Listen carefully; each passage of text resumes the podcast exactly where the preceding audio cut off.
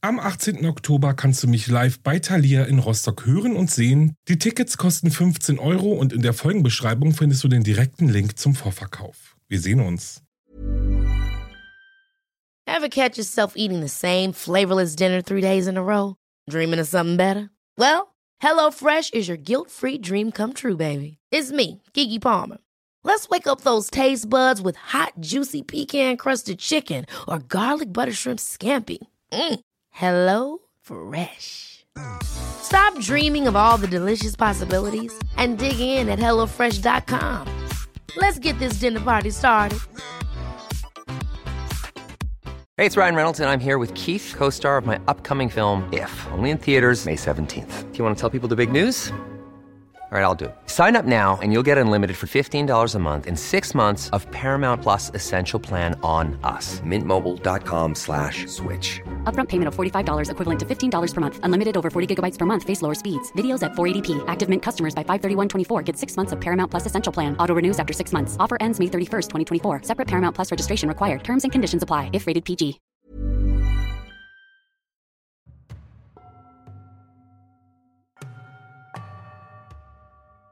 Hallo und herzlich willkommen zurück bei Wahre Verbrechen. Ihr seid hier bei eurem ASMR True Crime Podcast Nummer 1 mit der extrem entspannenden Stimme von mir. Ich bin Alex und ich freue mich, dass ihr eingeschaltet habt. Vorab ein riesengroßes Dankeschön an alle, die wieder dabei sind, für all eure Abos, Nachrichten, Herzchen und, und, und. Und auch ein Hallo an alle, die neu dabei sind und bis jetzt noch nicht abgeschaltet haben. Heute gibt es eine vollgepackte Folge, in der ich euch einen Fall vorstelle, in dem es um das perfekte Verbrechen geht. Außerdem gibt es die Auflösung des Black Stories Rätsels aus der letzten Folge und es gibt auch wieder ein neues. Und ihr hört schon mal einen Hinweis auf die nächste Folge. Ich würde sagen, jetzt dreht das Autoradio auf oder lehnt euch auf eurer Balkonliege zurück, denn es geht los. Man kann sagen, aus der Sicht Friedrich Nietzsches ist es die Aufgabe des Menschen, einen Typus hervorzubringen, der höher entwickelt ist als er selbst. Nietzsche nennt diesen den Menschen überlegenen Menschen den Übermenschen. Ein Idealmensch, der über das gewöhnliche Leben eines normalen Menschen geistig und biologisch hinausgewachsen ist. Nathan Leopold wird am 19. November 1904 in Chicago geboren. Seine Eltern Florence und Nathan Senior sind deutsch-jüdische Einwanderer. Sie führen ein Transportunternehmen und eine Fabrik, in der sie Transportkisten herstellen. Und sie sind sehr wohlhabend. Die Familie lebt in einem imposanten Haus in Kenwood, eine exklusive Nachbarschaft im Süden von Chicago. Der kleine Nathan gilt als Wunderkind. Seine ersten Worte spricht er bereits mit vier Monaten. Er hat ein außergewöhnliches Gehör und eine unvergleichbare Auffassungsgabe. Das zumindest behauptet er selbst. Mit 15 immatrikuliert Nathan an der University of Chicago und schließt sein erstes Studium im Jahr 1924 mit Auszeichnung ab. Da ist er gerade einmal 19 Jahre alt. Nach den Semesterferien wird er sein Jurastudium an der renommierten Harvard Law School beginnen. Zu diesem Zeitpunkt spricht Nathan 15 Sprachen, davon fünf fließend. Sein IQ liegt irgendwo im 200er Bereich. Er hat viele Hobbys und Interessen, ist fasziniert von philosophischen Werken und das ganz besonders von Friedrich Nietzsches Übermensch. Und auch als Hobby-Ornithologe schafft er es, nationale Anerkennung zu erlangen so schreibt er zum Beispiel zwei Artikel für das führende Ornithologenmagazin The Org und ist an diversen Studien beteiligt. Ornithologen beschäftigen sich übrigens jetzt mal ganz runtergebrochen mit dem Vogelreich. Richard Löb Richard wächst genauso wie Nathan Leopold in der Nachbarschaft von Kenwood auf.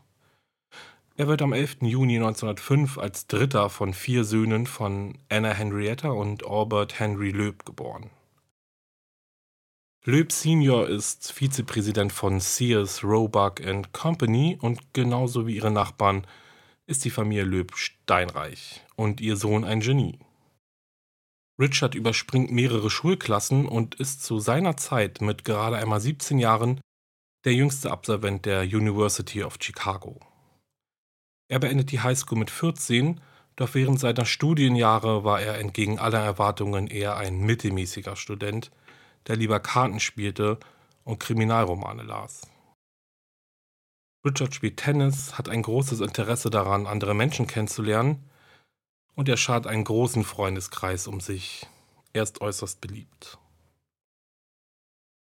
Generell ist er fasziniert von Verbrechen, von Opfern und Tätern, Tatorten und der Forensik. Er ist sogar so begeistert davon, dass er selbst anfängt, in die Welt der Täter einzutauchen.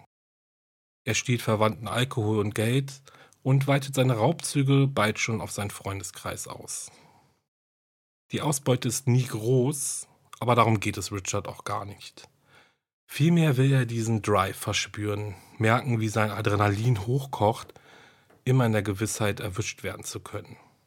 Sich trotzdem immer überlegener zu fühlen und davon zu kommen. Nathan Leopold und Richard Löb sind 1920 zwei junge Männer, die einen überdurchschnittlichen IQ haben und die jüngsten Studenten ihrer Universität sind. Sie kommen beide aus derselben Nachbarschaft und kennen sich seit Kindertagen. Doch viel zu tun hatten sie bisher nicht miteinander. Als Richard nach einem Austauschsemester wieder an die Chicago University kommt, soll sich dies aber ändern. Denn jetzt tun die beiden sich zusammen und werden schon bald eine unaufhaltsame Dynamik untereinander entwickeln, die sie zu einer Tat führt, die von den Medien als das Jahrhundertverbrechen bezeichnet wird. Eigentlich hatten die beiden jungen Männer gar keine Gemeinsamkeiten. Richard der Rebell, angezogen von der Unterwelt und seinem nicht endenden Interesse an der Kriminalität, aufgeschlossen, beliebt und egozentrisch. Nathan ist eher ruhig und zurückhaltend. Ein einsamer Wolf, der sich in seiner Freizeit mit den großen Philosophen wie Friedrich Nietzsche beschäftigt. Aber das Wort eigentlich lässt schon vermuten, dass es etwas gegeben haben muss, das die beiden verbindet. Es war nicht ihr Reichtum und der Stand ihrer Familie in der Gesellschaft, vielmehr war es ihre Ich-Bezogenheit, ihr Denken für mehr bestimmt zu sein. Richard reicht es nicht, seinem Onkel eine Flasche Alkohol zu klauen und nicht erwischt zu werden. Er will, dass man über seine Taten spricht. Und Nathan, er weiß schon früh, dass er kein normaler, kein einfacher Mensch ist. Dafür ist er zu intelligent. Er steht über seinen Nachbarn, Kommilitonen und seinen Familienmitgliedern. Er ist ein Übermensch. Für ihn gilt die allgemeine Ordnung, die allgemeine Moral der Gesellschaft nicht. Und das muss er beweisen. Entgegen den persönlichen, ich sage mal, Zielen, die sich die beiden für ihren Werdegang gesetzt haben, kommt die Faszination dem jeweils anderen gegenüber. Nathan ist von Richard besessen. Er verkörpert alles, was einen Übermenschen ausmacht. Er bewegt sich über die gesellschaftlichen Normen hinaus. Er ist ein Herrscher, ein König und Nathan ist sein ergebener Diener. Und Richard genießt diese Aufmerksamkeit. Nathan gibt ihm genau das, wonach er sucht. Die beiden schließen eines Tages einen Pakt. Nathan würde Richard auf seinen kriminellen Streifzügen begleiten und ihn unterstützen, dafür würde er mit Nathan dessen sexuelle Fantasien ausleben. Und so nimmt die Beziehung der beiden ihren Lauf. Seit Monaten planen Nathan und Richard das perfekte Verbrechen. Oft sind sie nächtelang wach, ergründen jedes einzelne Detail und finden Lösungen dafür, ihre Spuren zu beseitigen. Ihr perfekter Plan reichte über die Methode der Entführung, über die Entsorgung des Körpers und die Vertuschung ihrer Fährte. Um von sich abzulenken, entscheiden sie sich dafür, eine Lösegeldforderung zu stellen. Dies war der Schlüssel, der von den beiden ablenken würde. Denn niemals würde irgendjemand darauf kommen, dass ausgerechnet sie es waren, die eine Lösegeldforderung stellen würden. Schließlich besaß Nathan Leopolds Familie zu diesem Zeitpunkt ein geschätztes Vermögen von rund 4 Millionen US-Dollar und Richard Löbs Familie stand nicht schlechter da. Ihr Vermögen liegt bei rund 10 Millionen US-Dollar. Nathan und Richards Plan war durchaus perfekt, also ehrlich gesagt war er zwar eher unspektakulär, im Vergleich zu einigen anderen Kriminalfällen, die wir hier schon gehört haben. Aber wir dürfen ja nicht vergessen, es ist das Jahr 1924. Kommen wir aber nochmal zurück zur Lösegeldforderung. Wie schon gesagt, war dies ihr Schlüssel zum erfolgreichen, ich sage mal, Davonkommen. Nathan und Richard entwickelten einen recht komplizierten Plan, wie die Geldübergabe stattfinden sollte. Sie schrieben eine strikte Anweisung, die in einzelnen Teilen telefonisch übermittelt werden sollte. Die letzte Anweisung schreiben sie mit einer Schreibmaschine auf. Für ihren Plan war das Stiften von Verwirrung äußerst wichtig, muss ich nochmal sagen. Und so sieht der Plan aus.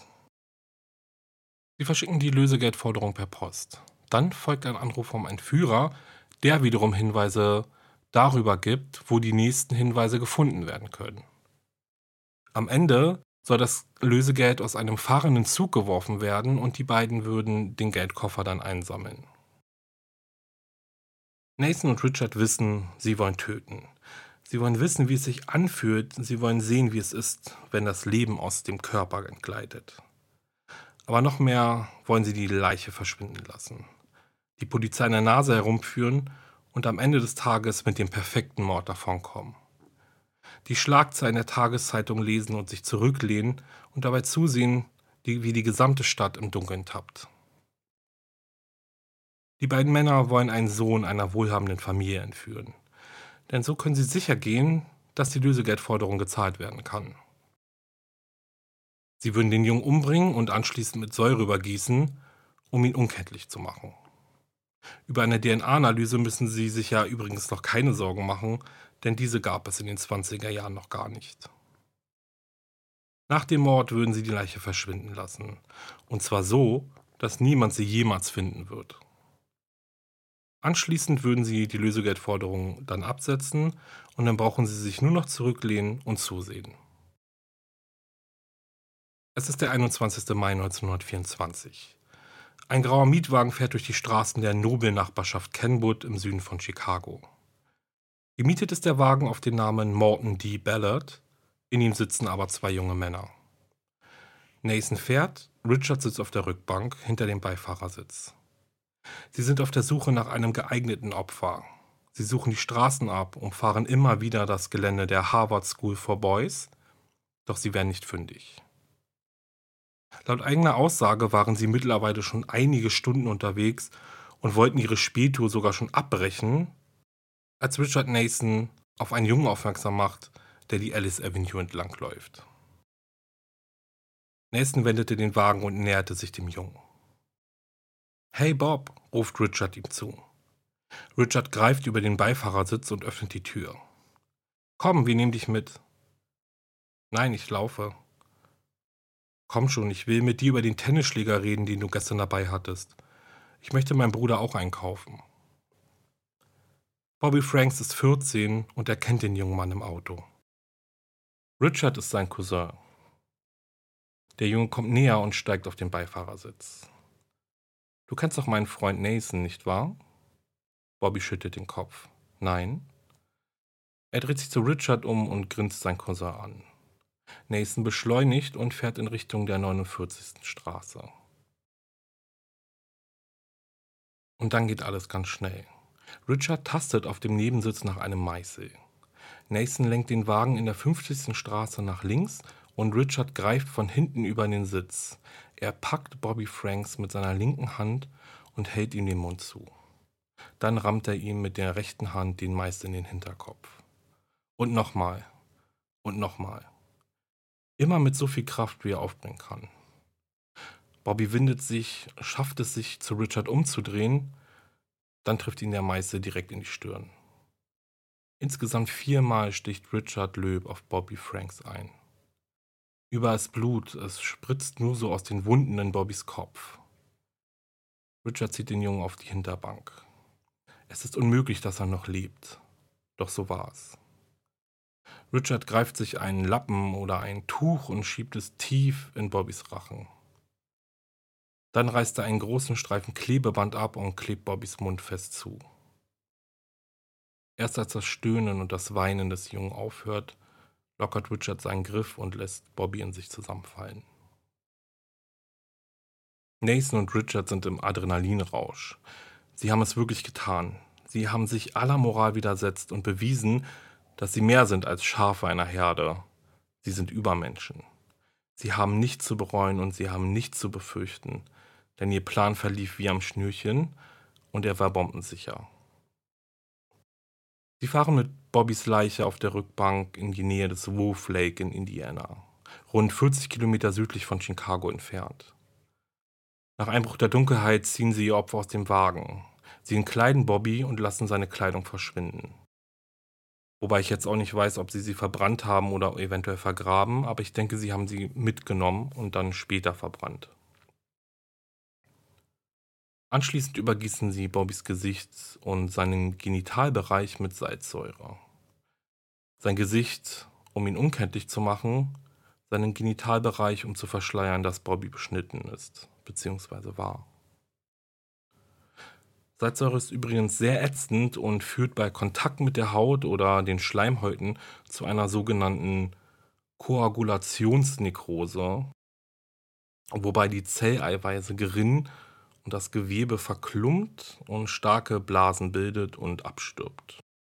In einem Artikel, den ich dazu gelesen habe, wird dies mit dem Erhitzen eines Hühnereis in einer Pfanne beschrieben, also vielleicht könnt ihr euch vorstellen, was mit Bobbys Gesicht und seinem Genitalbereich passiert ist. Nathan und Richard greifen den Leichnam und verstecken ihn in einem Dücker entlang der Gleise der Pennsylvania Railroad nördlich des Wolf Lakes. Ein Dücker ist übrigens ja so ein großes Rohr, das zum Beispiel unter einer Straße entlang führt und ja so Wasser leitet. Also ihr habt es sicherlich schon gesehen. Hm, ja, wenn nicht, dann googelt auf jeden Fall nach. Ich weiß gar nicht, wie ich das jetzt richtig erklären soll, aber ja, zumindest, ich würde jetzt mal sagen, es ist ein großes Rohrende. Ja. Nach der Tat fahren Nathan und Richard zum Haus von Nathan, ziehen ihre blutverschmierte Kleidung aus und verbrennen sie. Dann fangen sie an, den Wagen zu reinigen. So gut es geht, schrubben sie die Blutflecken von den Sitzpolstern, dem Autohimmel und dem Boden. Sie bekommen sogar Hilfe von Sven Englund, dem Chauffeur der Familie Leopold. Ihm erzählen sie, sie hätten Rotwein verschüttet und er fragt gar nicht mehr nach. Anschließend werfen sie die Lösegeldforderung in den Briefkasten. Dann ruft Nathan bei Bobby Franks Familie an und hat seine sorgenerfüllte Mutter am Telefon. Mittlerweile hat sich in der Nachbarschaft herumgesprochen, dass der 14-jährige Bobby vermisst wird er ist nach der Schule nicht nach Hause gekommen und seine Familie ist schon ganz krank vor Sorge. Hier spricht George Johnson. Ihr Sohn wurde entführt. Die Anweisung zu meiner Lösegeldforderung folgt. Dann legt er auf. Nathan und Richard fahren nach Hause. Ich weiß jetzt nicht, ob zu Nathan oder zu Richard, aber auf jeden Fall verbringen die beiden den Rest des Abends gemeinsam, spielen Karten, trinken Alkohol und ja, feiern ihren Erfolg. Am Morgen des 22. Mai 1924 erhält Familie Franks die Lösegeldforderung per Post. Sobald Nathan und Richard davon erfahren, ruft Nathan alias George Johnson ein zweites Mal bei Familie Franks an. Er diktiert dem Mann an der anderen Leitung einen Namen und die Adresse eines Geschäfts, in dem er die nächste Anweisung erhalten soll. Er legt auf. Doch schon jetzt beginnt der Plan von Nathan Leopold und Richard Löb, das perfekte Verbrechen zu vollziehen, anzubröckeln. Der Familienangehörige vergaß die Adresse des Geschäfts und als dann auch noch die Nachricht von dem Fund einer Leiche in der Nähe des Wolf Lakes die Runde macht, zerbricht alles. So war das ja schließlich nicht geplant. Die Leiche hätte nie gefunden werden dürfen und schon gar nicht, nicht mal zwölf Stunden nach der Tat. Die Nachricht über den Fund und die Tatsache, dass es sich bei der Leiche um Bobby Franks handelte, schockierte ganz Chicago. Ein brutaler Mörder ist unterwegs und er hat einen unschuldigen Jungen auf dem Gewissen, einen von ihnen. Nathan und Richard beobachten gespannt das Geschehen und saugen jede Schlagzeile über den Mord und den Fund der Leiche auf. Sie fühlen sich in Sicherheit, denn trotz dessen, dass ihr Plan jetzt anders verläuft, wissen sie, dass niemand sie verdächtigen wird. Und tatsächlich bleiben sie unauffällig und leben ihr Leben, so wie auch schon vor dem Mord, weiter. Währenddessen leitet die Chicagoer Polizei eine groß angelegte Suche nach dem Mörder und Erpresser ein. Es wurden Belohnungen für Informationen ausgeschrieben und jeder Hinweis wurde mehrmals geprüft. Richard geht derweil seinen gewohnten Alltag nach, während Nathan sich ins Getümmel wirft und mit der Polizei und der Presse über seine Theorien über den Mord und den Mörder redet. Einem Detektiv soll er sogar gesagt haben, wenn ich jemanden ermorden würde, wäre es so ein übermütiger Hurensohn wie Bobby Franks. Spulen wir jetzt aber mal zurück zum 22. Mai, also zu dem Tag, als Bobbys Leiche gefunden wurde. Eine Gruppe von Eisenbahnarbeitern war entlang der Gleise der Pennsylvania Railroad nördlich des Wolf Lakes unterwegs.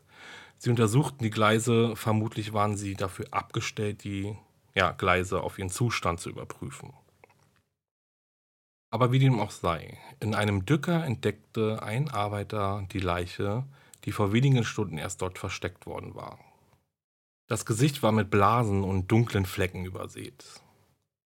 Die alarmierte Polizei untersuchte den Tatort oder eher den Fundort auf Hinweise, die womöglich zu dem Mörder führen würden. Doch bis auf eine Brille mit runden Gläsern und einem schwarzen Gestell fanden sie nichts. Weder die Kleidung des ermordeten Jungen noch die vermeintliche Mordwaffe. Bobby Franks ist tot. Er wurde brutal ermordet und mit Salzsäure überschüttet. Diese Schlagzeile erschütterte ganz Chicago. Warum wurde Bobby so brutal umgebracht? Warum hat der Mörder seinen Eltern nicht die Chance gegeben, das geforderte Lösegeld zu bezahlen?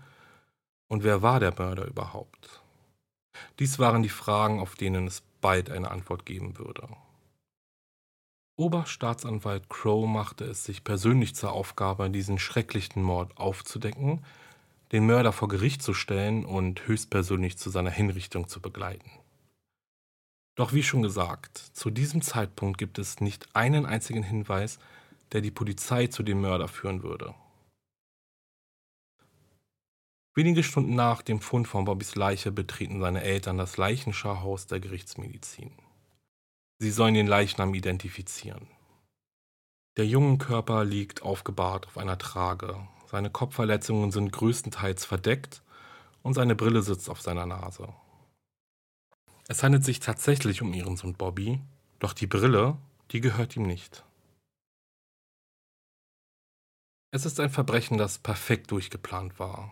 Doch der Zufall wollte, dass es ganz anders kommt. Wenn die Brille nicht dem 14-jährigen Bobby gehörte, dann muss sie dem Täter gehören. Alle Hoffnung, die zur Aufklärung des Mordes führen sollte, lag nun auf diesem einen Beweisstück.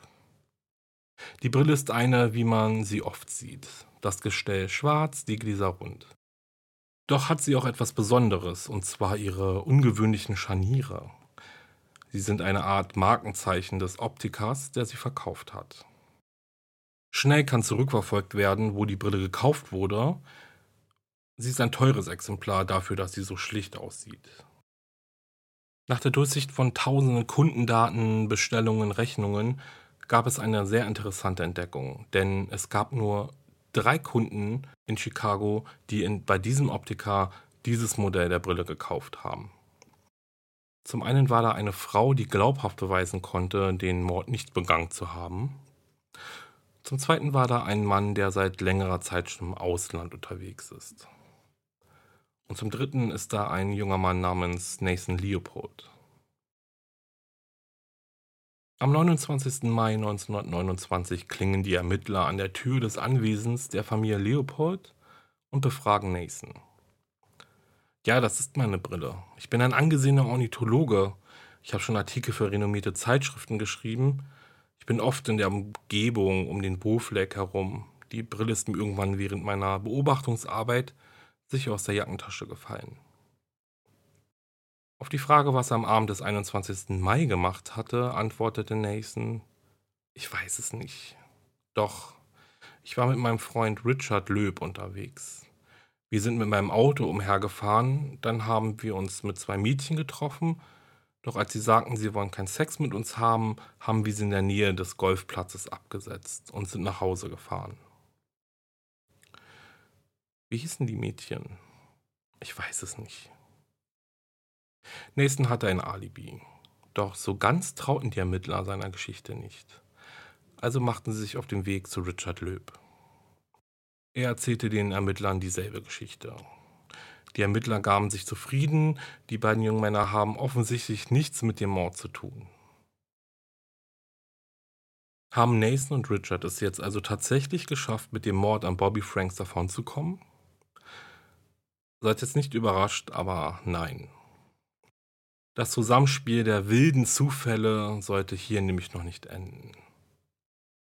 Anfang Juni 1924 betritt ein Mann eine Polizeiwache in Chicago. Er wurde geschickt von Leopold Senior, Nathans Vater. Der Mann ist der Chauffeur der Familie und soll Nathan entlasten.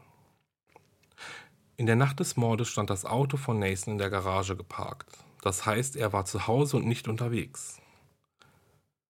Interessant, denn diese Geschichte passte nämlich so gar nicht zu der, die Nathan der Polizei erzählte. Am 5. Juni 1924 werden Nathan und Richard getrennt voneinander von der Polizei auf dem Revier befragt. Mehrere Stunden werden ihnen immer und immer wieder dieselben Fragen gestellt. Ich weiß nicht, wer Bobby Franks getötet hat. Ich kann mich an den Abend nicht erinnern. Ich weiß es nicht. Das Verhör geht mittlerweile zwölf Stunden, also wirklich ganze zwölf Stunden. Und es ist noch nicht zu Ende, bis Richard der Polizei plötzlich gesteht, dass sie es waren, die Bobby getötet und verscharrt haben. Genauer genommen war es Nathan Leopold. Nachdem die Polizei mit einschlägigen Informationen Nathans Befragung fortführte, wusste er, Richard hat gestanden. Richard hat Bobby umgebracht, gesteht er. In ihren Geständnissen beschreiben sowohl Nathan als auch Richard ausführlich, wie sie den Mord planten und durchführten. Wie sie den Mietwagen reinigten und das Blut entfernten und was sie in den Stunden nach dem Mord gemacht haben. Die Geständnisse unterscheiden sich, wie schon gesagt, vor allem in den Punkten, wer den Mord eigentlich begangen hat. Den Link zu beiden Geständnissen stelle ich euch in die Folgenbeschreibung für den Fall, dass ihr sie selbst einmal durchlesen wollt. Um 6 Uhr morgens des 6. Juni 1924 tritt Staatsanwalt Robert Crow aus seinem Büro und verkündet vor der versammelten Menge an Reportern, die Mörder von Robert Franks wurden gefunden und sie sind in Haft. Nathan Leopold und Richard Löb haben vollständig und freiwillig gestanden. Nun werde ich dafür sorgen, dass sie hängen. Es wird das Verbrechen des Jahrhunderts genannt. Die Nachrichten von den Geständnissen löste einen Sturm der Aufregung aus. Das Interesse der Öffentlichkeit war noch niemals so groß wie jetzt. Jeder hatte eine Meinung und jeder hatte Fragen. Leopold Löb, The Crime of the Century, war die allgemeine Überschrift, die die Titelseiten der Tageszeitungen über Wochen hinweg zierte. Selbst die New York Times berichtete über den Mord an den 14-jährigen Robert Franks und über die Mörder, die aus einem guten und wohlhabenden Haus kommen, die Klassen übersprangen und bereits mit 19 und 17 einen Universitätsabschluss hatten. Die Meinung der Öffentlichkeit und die der Presse war aber gleich. Ein Leben für ein Leben. So will es das Gesetz und so wollen es auch die Bürger von Chicago. Umgehend engagieren Nathans und Richards Familien ihre Anwälte. Nathan wird von Benjamin Backrack vertreten, ein gut ausgebildeter Strafverteidiger, der schon den einen und anderen Kriminellen erfolgreich verteidigt hat. Richards Onkel Jacob beauftragt den kurz vor der Pensionierung stehenden Staranwalt Clarence Darrow. Erwirken sie eine lebenslange Haftstrafe statt den Tod. Das ist alles, was wir wollen. Wir zahlen ihnen, was sie wünschen. Doch nicht allein die 70.000 US-Dollar motivieren Darrow dazu, den Fall anzunehmen. Vielmehr ist es die Tatsache, dass er ein entschiedener Gegner gegen die Todesstrafe ist und er weiß auch um die riesige Aufmerksamkeit, die dieser Fall mit sich bringt. Der Mord war ein Experiment. Einen solchen Tod zu rechtfertigen, ist genauso einfach wie wenn ein Insektenkundler einen Käfer mit einer Nadel tötet, wird Nathan Leopold dem Richter verkünden. Am 21. Juni 1924 beginnt der Prozess gegen Nathan Leopold und Richard Löb.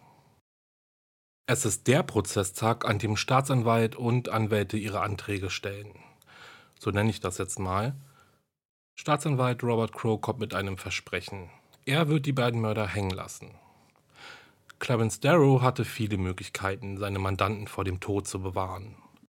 Er hätte darum bitten können, den Geisteszustand der Angeklagten überprüfen zu lassen und darauf plädieren, dass beide verrückt sind. Er hätte auch darauf plädieren können, die Angeklagten einzeln vor Gericht zu stellen. Er hätte auch den Zuständigkeitsbereich verlegen lassen können, denn genau genommen fand der Mord in Indiana, also in einem anderen Bundesstaat, statt. Darrow hätte auch den Termin für den Prozessstart verschieben können. Die Amtszeit des obersten Richters würde nämlich Ende August ablaufen und den neuen Richter hätte er vielleicht besser im Griff. Oder aber auch nicht, denn Richter Caverly war liberal und er hatte noch niemals freiwillig einen Angeklagten zum Tode verurteilt. Ihr merkt also schon, Clarence Darrow wusste ganz genau, was er tat. Die beiden Angeklagten sind schuldig, aber ich bitte Sie, Herr Richter, bedenken Sie folgende drei Faktoren bei Ihrer Urteilsverkündung. Das Alter der Angeklagten, das Schuldbekenntnis und ihre geistige Verfassung. Durch Darrows Schuldeingeständnis erreichte er sein Ziel, denn jetzt musste Richter Cavaley selbst die Anhörung leiten und den Schuldspruch bestimmen und eine Jury konnte nun nicht mehr hinzugezogen werden. Und boom. Damit überraschte Darrow wirklich jeden. Die Presse war außer sich und genauso war Staatsanwalt Crow. Er hatte seine komplette Taktik darauf ausgelegt, vor einer Jury zu sprechen, sie davon zu überzeugen, sich für die Todesstrafe zu entscheiden. Crow rechnete damit, dass Darrow auf Unzurechnungsfähigkeit plädierte und hobelte diesen Plan dadurch aus, dass Nathan und Richard von vier unabhängigen Psychiatern untersucht wurden. Alle kamen zu dem Ergebnis, dass beide voll schuldfähig sind. Und ab jetzt ging es nur noch um Leben und Tod. Darum, ob Nathan und Richard für ihre Taten hängen sollten oder ein Leben hinter Gittern verbringen und die Chance bekommen zu verstehen und zu bereuen, was sie getan haben. Darrow hatte nun seine Chance, dem Richter und der Öffentlichkeit zu zeigen, dass die Todesstrafe niemals die richtige Wahl ist. Seine Verteidigungsstrategie sah wie folgt aus. Er würde den Richter davon überzeugen, dass Nathan und Richard psychisch krank sind, nicht wahnsinnig, sondern viel mehr als das. Er würde dem Richter beweisen, dass es Hintergründe gab, die zu diesem schrecklichen Verbrechen führten. Und so präsentierte Darrow im Juli und August dem Gericht hoch angesehene Psychiater, die unterschiedlich auf den Geisteszustand von Nathan und Richard eingingen. So teilte William Alanson White, Präsident der American Psychiatric Association, dem Gericht mit, dass sowohl Nathan als auch Richard in jungen Jahren durch ihre Gouvernanten ein Trauma litten. Gouvernante waren zu dieser Zeit in wohlhabenden Familien übrigens gang und gäbe. Ihre Aufgabe war es, sich um die Erziehung und die Bildung der Kinder zu kümmern. Richard wuchs unter sehr strengen Regeln, die harte Strafen beinhalteten, auf. Er hat gelernt zu lügen, um den Strafen zu entkommen. Er flüchtete bereits schon in jungen Jahren in eine Parallelwelt, in der er der kriminelle Geist des Jahrhunderts war. Er befehligte eine Gruppe von Kriminellen. Er hielt sich für so brillant, dass die ganze Chicagoer Unterwelt zu ihm kam, um nach seinem Rat zu fragen. Nathan sei ebenfalls traumatisiert. Seine Gouvernante missbrauchte ihn in jungen Jahren mehrmals sexuell. Und auch William Healy und Bernard Glück, Professoren der Psychiatrie, bestätigten, dass beide ein lebendiges Fantasieleben besaßen. Nathan zum Beispiel stellte sich oft vor, ein starker und mächtiger Sklave zu sein, der von seinem Meister bevorzugt wird. Die Fantasien der beiden vermischten sich mit der Zeit und Richard brauchte Publikum, um für seine Taten bewundert zu werden, und Nathan brauchte einen König, dem er dienen konnte. Diese Theorie, sage ich mal, passt ja wiederum auch zu Nathans Faszination vom Übermenschen, als den er sich und Richard ja gesehen hat. Doch Staatsanwalt Crow war es leid. Er hatte keine Gnade für Nathan und Richard übrig und er engagierte renommierte Neurologen wie Hugh Patrick, William Krohn, Harold Singer und Archibald Church, um ihre Einschätzung vorzutragen. Alle vier waren sich einig, es gab keine Anzeichen für eine geistige Störung.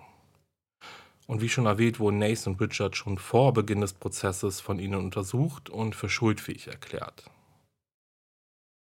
Doch bei der Vorführung der Psychiater gab es allerdings ein schwerwiegendes Problem. Die Experten, die für die Staatsanwaltschaft aussagten, waren allesamt Neurologen. Im Grunde genommen hatten sie also recht damit, dass keine geistige Störung vorhanden war.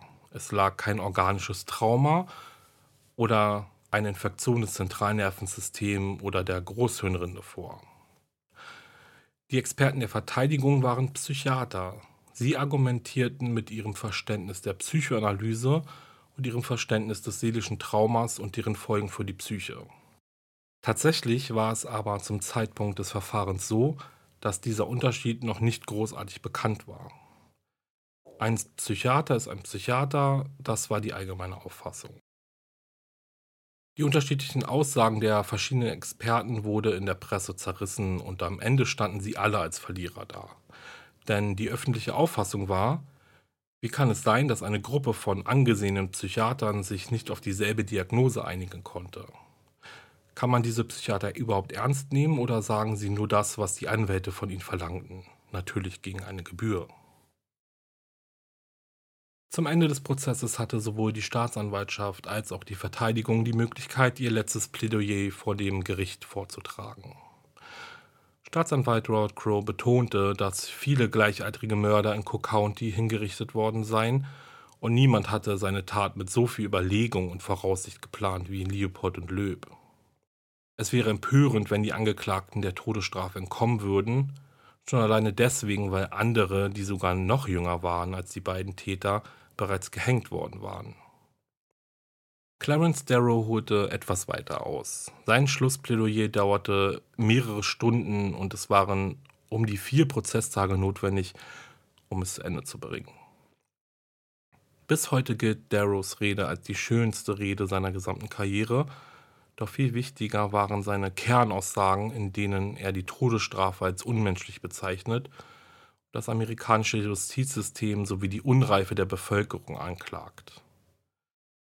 Ich kann euch jetzt natürlich nicht die komplette Rede vortragen, also ich könnte schon, aber es würde ewig dauern. Aber ich habe mir mal ein paar Passagen herausgesucht, die hoffentlich hervorbringen, was Darrow dem Gericht damals sagen wollte. Euer Ehren, ich kenne den einfachen Weg. Ich weiß, dass die Zukunft bei mir liegt und wofür ich hier stehe. Nicht nur das Leben dieser beiden unglücklichen Jungen, sondern auch für alle Jungen und alle Mädchen, für alle Jungen und so weit wie möglich für alle Alten. Ich flehe um das Leben, Verständnis, Nächstenliebe, Freundlichkeit und die unendliche Barmherzigkeit, die alles berücksichtigt. Ich plädiere dafür, dass wir Grausamkeit mit Freundlichkeit und Hass mit Liebe überwinden. Ich weiß, dass die Zukunft auf meiner Seite ist. Ihr, euer Ehren, steht zwischen der Vergangenheit und der Zukunft. Sie können diese Jungen hängen, sie können sie am Hals hängen, bis sie tot sind.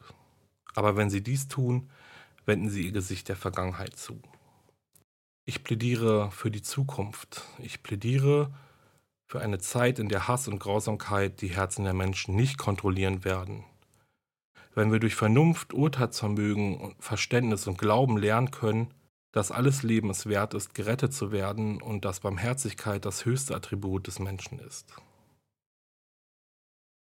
Am Morgen des 10. September 1924 um 9.30 Uhr war es dann, nach zwölf Prozesstagen soweit. Richter Cavalry würde das Urteil verkünden. Das Interesse war enorm. Dieser letzte Prozesstag wurde sogar live im Fernsehen übertragen. Chicagos Straßen waren wie leergefegt. Jeder saß nun vor dem Radio oder vor dem Fernseher und erwartete das Urteil. Der Richter hielt sich kurz. Bei der Bestimmung des Urteils gab er den Schuldeingeständnissen von Nathan und Richard kein Gewicht. Normalerweise hätten diese Strafbildern wirken können, wenn sie der Staatsanwaltschaft Zeit und Mühe erspart hätten. Doch so war es in diesem Fall nicht.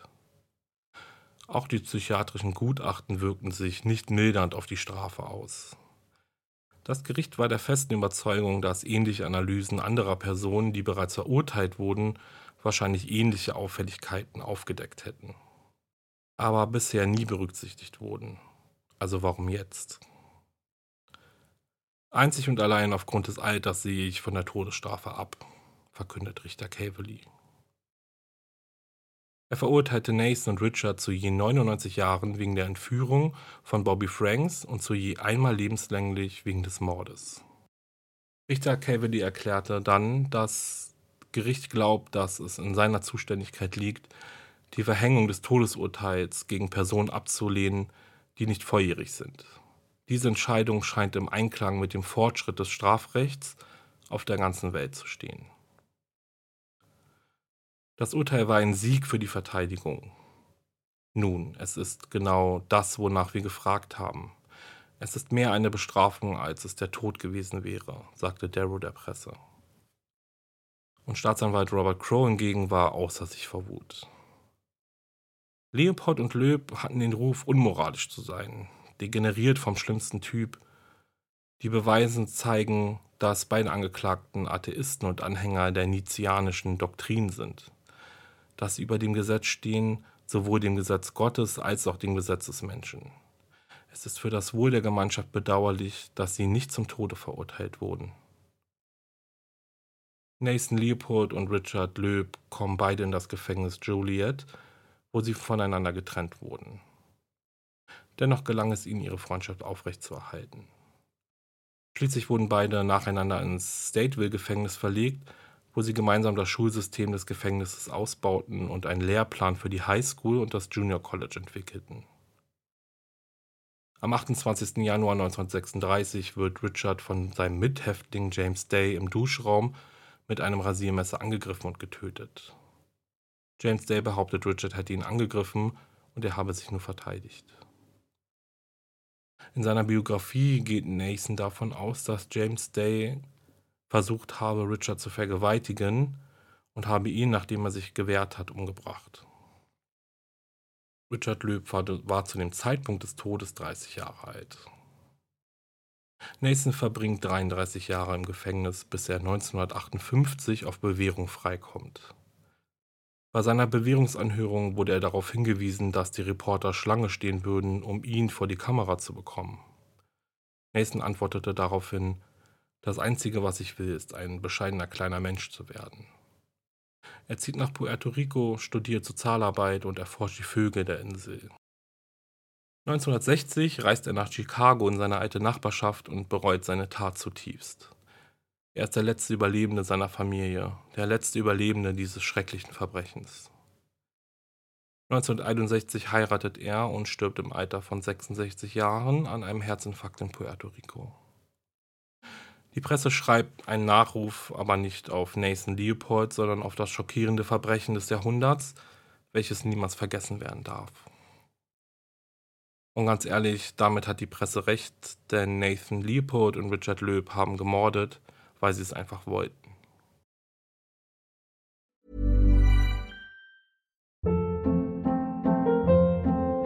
Hold up. What was that? Boring. No flavor. That was as bad as those leftovers you ate all week. Kiki Palmer here, and it's time to say hello to something fresh and guilt-free. Hello Fresh. Jazz up dinner with pecan-crusted chicken or garlic butter shrimp scampi. Now that's music to my mouth. Hello Fresh. Let's get this dinner party started. Discover all the delicious possibilities at hellofresh.com.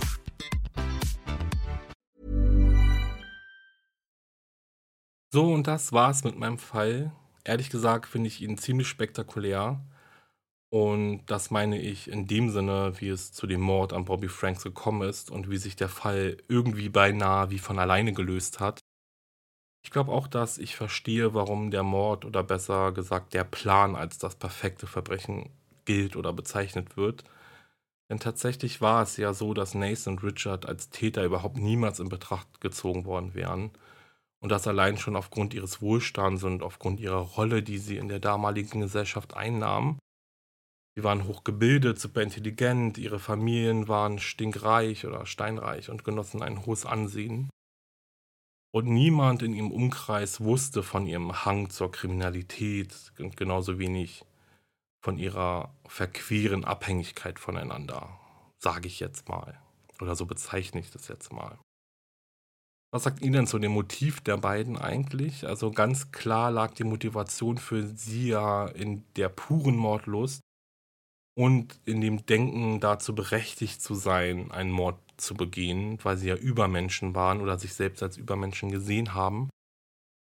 Und ich persönlich denke, dass die Psychiater das Problem der beiden ganz gut beschrieben haben. Also ihre Psychosen haben sich verschmolzen. Ich weiß gar nicht, ob es Psychosen sind. Also ich bin kein Psychiater, aber ich laienhaft sage ich jetzt mal Psychosen und die haben sich ja verschmolzen und ihr Treiben dann vorangetrieben und sich gegenseitig eben irgendwie gepusht. Ja, also wie gesagt, ich bin halt Laie auf dem Gebiet und ich möchte, glaube ich, auf diesen Punkt gar nicht so tief weiter eingehen, weil ich auch einfach nichts falsch interpretieren oder falsch erzählen möchte. Außerdem glaube ich, ich möchte gar keine Entschuldigung für die eigentliche Tat suchen oder präsentieren, denn ehrlich gesagt finde ich es sehr erschreckend, wie detailreich sie den Mord geplant haben und wie viel Zeit sie investiert haben und wie es möglich war oder ist, dass sie zu keinem Zeitpunkt erkannt haben, dass es falsch war, was sie geplant haben. Und ich meine, der Fall liegt ja jetzt nun auch schon fast 100 Jahre zurück, aber die Moral der Gesellschaft zu dem Thema Mord war ja nicht anders als heute. Aber in diesem Fall wurde ja auch noch ein ganz anderes Thema ganz groß angesprochen, und zwar die Todesstrafe. Und tatsächlich wurde ich ja jetzt, seitdem ich den Podcast mache, ähm, jetzt auch schon oft gefragt, was ich eigentlich von der Todesstrafe halte. Und ich kann ganz klar sagen, dass ich sie absolut ablehne. Ich persönlich kann und konnte mich nie in diese Position reindenken, dass ein Mensch wegen meiner Entscheidung stirbt oder auch wegen der Entscheidung irgendeines Menschen. Und ich finde, dieses Recht steht uns einfach nicht zu ich sehe in der Todesstrafe einfach auch nicht die richtige Bestrafung. Ich weiß, dass man schnell in den Gedanken kommt, Auge um Auge, Zahn um Zahn und dass es wirklich sehr, sehr schlimme Verbrechen gibt und auch ganz, ganz brutale und grausame. Aber ich weiß gar nicht, ob mich das dann auch befriedigen würde, wenn die Person dann tot ist. Also zum Beispiel Darrow hat ja auch gesagt, die Haftstrafe ist die größere Bestrafung. Also ich bin absolut dagegen, zu milde Haftstrafen abzugeben oder halt auch viel zu früh in äh, die Bewährung freizugeben oder eben ja die Haftstrafe enorm zu verkürzen, also lebenslänglich und 99 Jahre und, und lebenslang. Und nach 33 Jahren zum Beispiel kommt Nathan dann aus dem Gefängnis. Da kann ich auch nicht so mitgehen, da denke ich mir auch, also das finde ich nicht richtig, aber die Todesstrafe lehne ich zum Beispiel jetzt ja komplett ab. Ich glaube, mehr will ich auch gar nicht sagen, weil dieses Thema ist so, hat so unglaublich Potenzial, sich stundenlang darüber zu unterhalten und auch abzuschweifen. Und ich will jetzt auch bitte keine Nachrichten bekommen, die mich darauf hinweisen, was wäre, wenn meine Schwester oder meine Mutter und so weiter.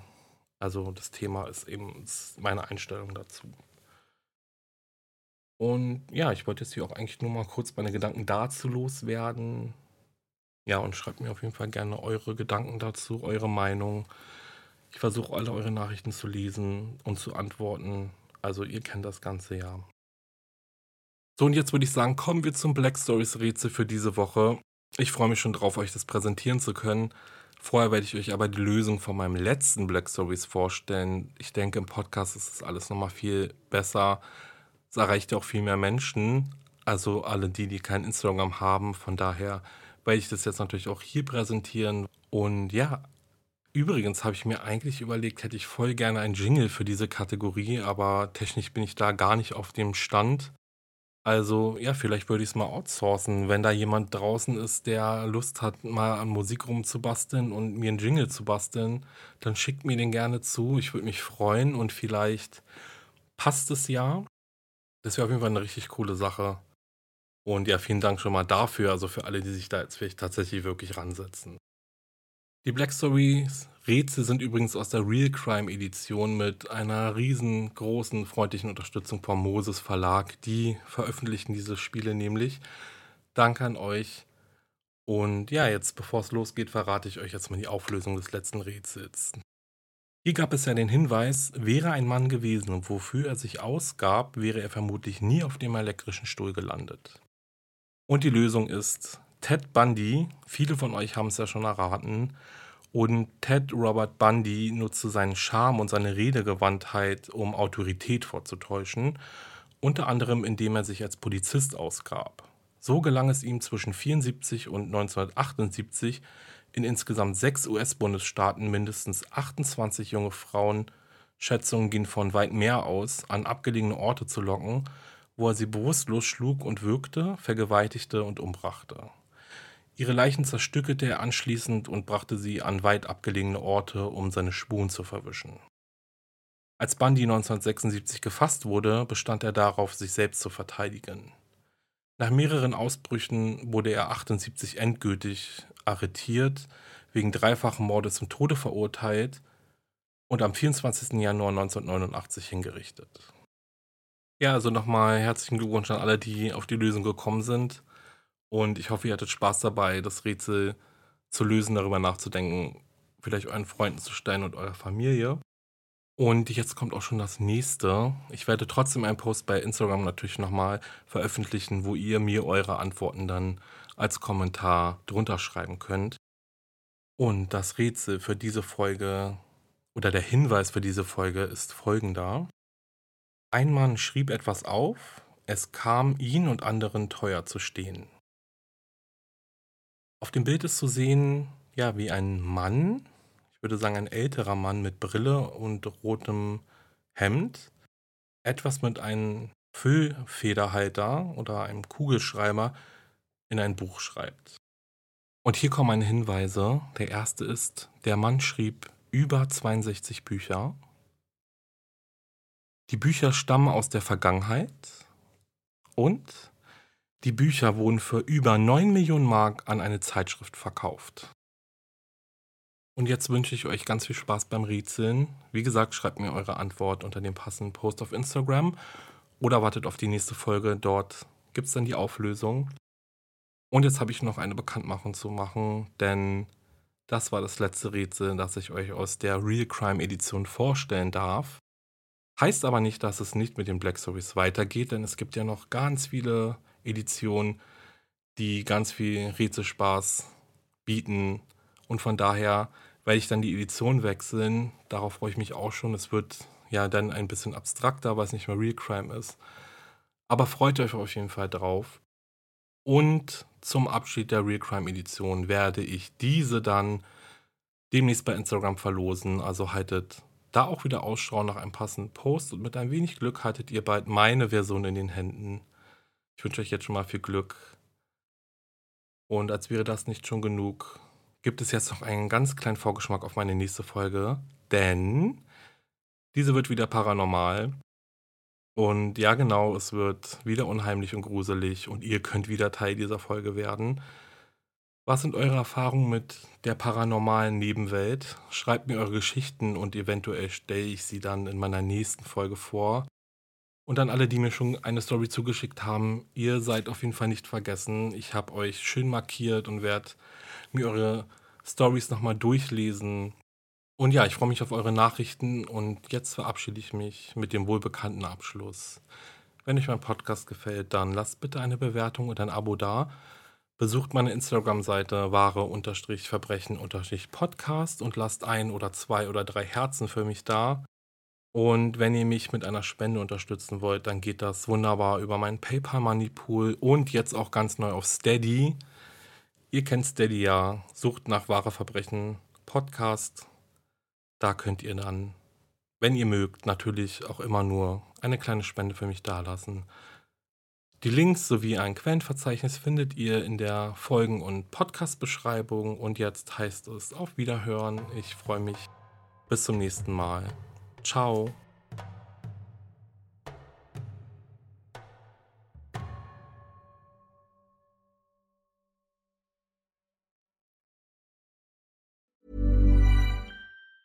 Ever catch yourself eating the same flavorless dinner three days in a row?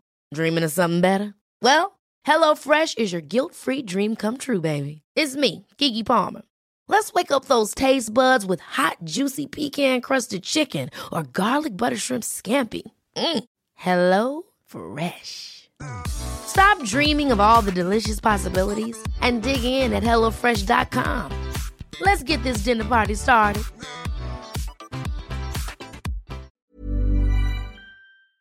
Höre jetzt die vierte und alle anderen Staffeln meines True Crime Podcasts Steigt nicht ein, exklusiv auf Podimo. Alle Infos findest du in der Folgenbeschreibung.